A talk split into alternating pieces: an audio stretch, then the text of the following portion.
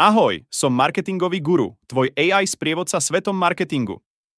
Vypočuj si stručný prehľad toho najlepšieho, čo sa v marketingu udialo za posledný týždeň.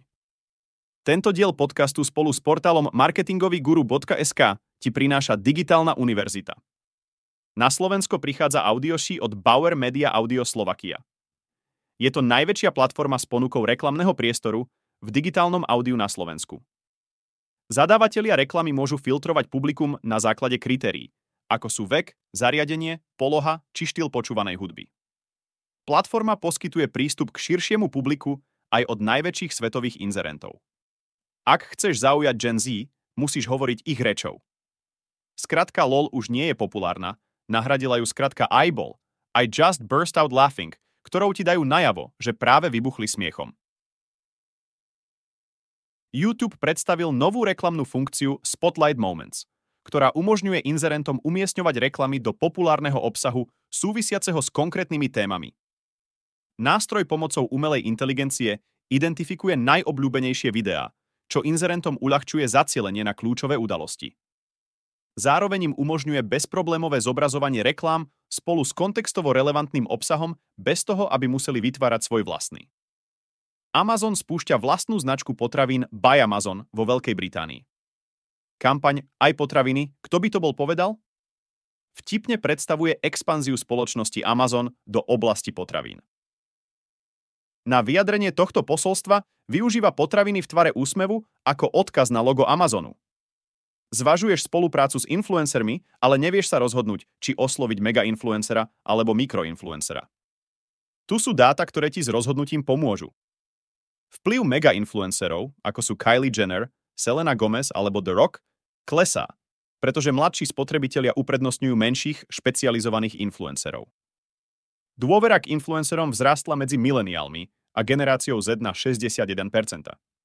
Značky by preto mali uprednostňovať influencerov, ktorých sledovatelia sa zhodujú s ich cieľovou skupinou a nespoliehať sa len počet followerov. Súčasné značky sa často vyhýbajú zaujatiu stanoviska k spoločenským a politickým témam z obavy pred stratou zákazníkov. Analýzy ukazujú, že ak značka zaujme kontroverzné stanovisko, nemusí to pre ňu byť riziko, ak má silnú pozíciu na trhu. Z prieskumu vyplýva, že len 17% opýtaných niekedy bojkotovalo značku kvôli jej postoju. Je to typické najmä pre mužov na 35 rokov a ľudí s vysokoškolským vzdelaním. Čísla ukazujú aj to, že mladí zákazníci sú otvorenejší voči kontroverzným názorom značiek, čo otvára nové príležitosti pre značky s autentickými hodnotami a dlhodobými spoločenskými cieľmi. Vianoce sú už za dverami a s nimi aj vianočné kampane. M-banka predstavila svoju kampaň Netradičné Vianoce, v ktorej odmenuje klientov za platby mobilom a šikovnými hodinkami. Klienti môžu získať bonus až do 60 eur za využívanie moderných spôsobov platieb. Plánovanie rozpočtov v Meta Ads je tu.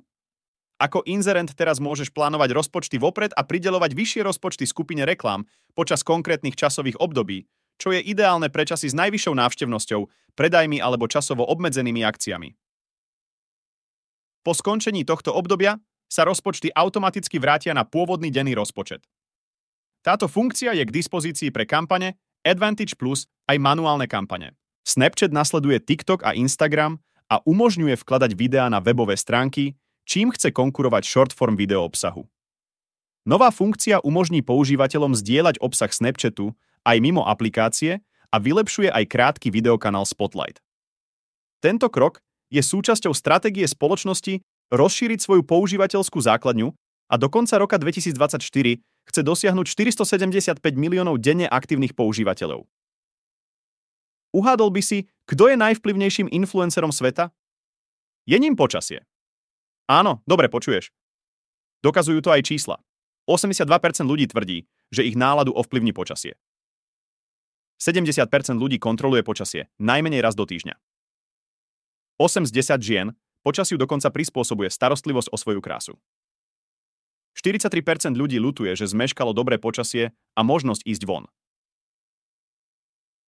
Tieto dáta nútia značky začleniť údaje o počasí do svojich stratégií, aby dokázali splniť potreby svojich spotrebiteľov a zároveň im pripraviť marketingovú komunikáciu na mieru. Google zjednodušuje Omnibox prehliadača Chrome s cieľom zjednodušiť webovú navigáciu a znížiť potrebu rozsiahleho vyhľadávania. Chrome teraz opravuje preklepy v URL, ponúka inteligentné automatické dokončovanie, vyhľadávania na základe kľúčových slov a umožňuje vyhľadávanie v rámci záložiek. Okrem toho sa v zozname návrhov budú zobrazovať názvy obľúbených webových stránok. Tieto vylepšenia sú síce pre používateľov prospešné, ale môžu viesť k menšiemu počtu vyhľadávaní v službe Google. Česká firma Blindspot Solutions vyvinula spolahlivého virtuálneho asistenta, založeného na umelej inteligencii. Tento virtuálny asistent pomáha zamestnancom v riešení rutinných úloh a zlepšuje zákaznícku skúsenosť. Rýchlo nájde dôležité informácie a generuje prehľadné reporty. A okrem toho je aj skvelý poradca pre zákazníkov pri výbere produktov a sledovaní objednávok.